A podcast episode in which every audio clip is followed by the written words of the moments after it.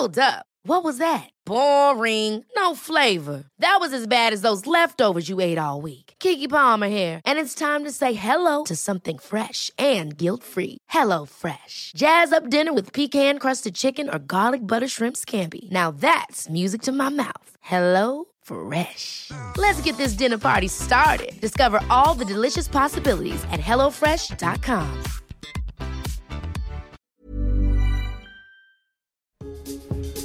Hello and welcome to today's Independent Travel Podcast with me, Simon Calder, coming to you from the independent offices and therefore with a certain amount of noises off.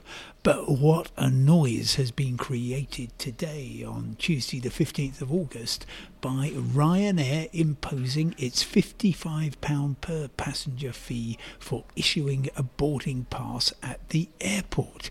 Just a reminder of the circumstances here.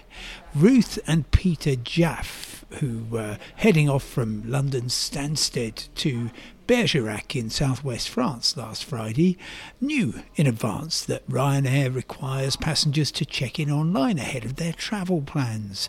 But inadvertently, Ruth checked in for the inbound rather than the outbound journey, and therefore, when they turned up at the airport, the agent said, oh, You haven't checked in. That's going to cost you £55 each. Well, they were very upset by this. Um, Peter Jaffe said we didn't have much choice. There we were with our bags, people expecting us at the other end, so we had to pay. And uh, Ruth indeed observed, and this was on BBC Radio 4 people hate Ryanair, I think. Well, I went onto social media, onto X, formerly known as Twitter, and I asked um, this morning, what's your view on Ryanair imposing its £55 per passenger fee for issuing a boarding pass at the airport and imposing it without apparently any discretion?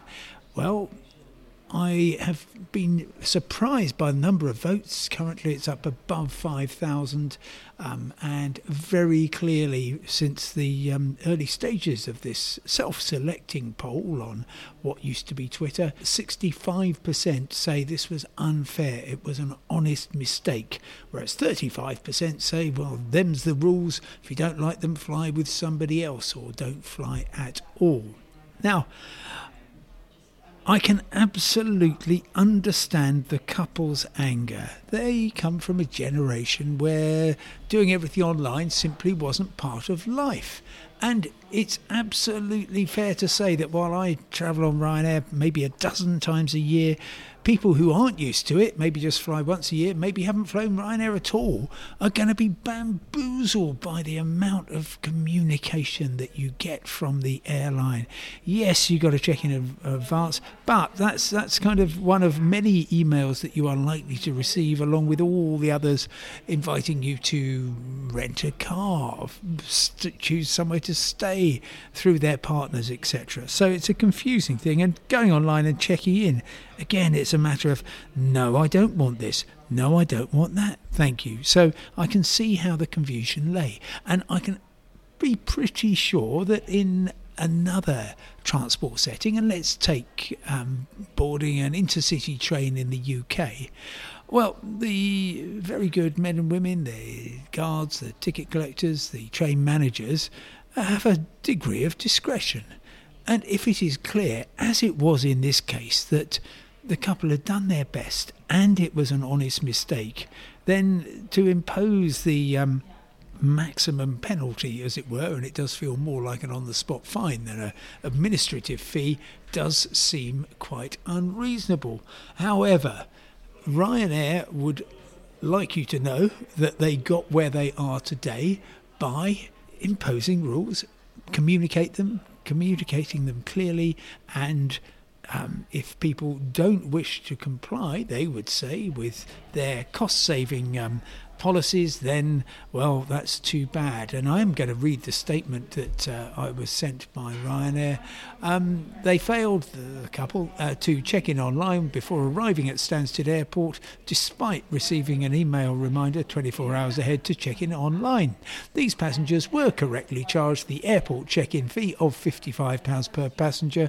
We regret that these passengers ignored their email reminder and failed to check in online.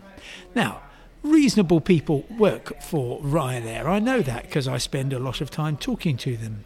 And therefore, I would suggest that maybe in this particular case, um, there should be uh, some leeway, except that if you do that, where Ryanair would say, does it end? For goodness sake, you know, if I turn up and say, "Oh, look, I'm a travel journalist. I'm a little bit confused. I'm not quite sure what's going on here. Can you let me off?" Well, who knows? And if you started doing that, well, then there would be all kinds of, of arguments. So therefore, I do see why they would want to have a policy which just says, "No, these are the rules. Apply them, please," and uh, that's the end of it.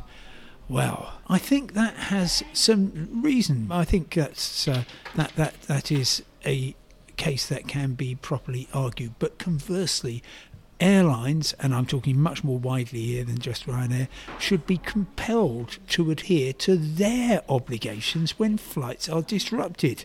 Overnight, I heard of another case, not involving Ryanair, of a plane suddenly cancelled last minute at the airport. No efforts made to find hotels as the rules require for the passengers, and they ended up, many of them, sleeping on the floor. So, yes, enforce your rules, airlines, but don't complain when, hopefully, the Civil Aviation Authority and other bodies decide to uh, impose their rules. Thank you very much indeed for listening. I will talk to you again tomorrow. And don't forget, if you are flying on Ryanair, then do check in online before departure. Thanks for listening. Goodbye.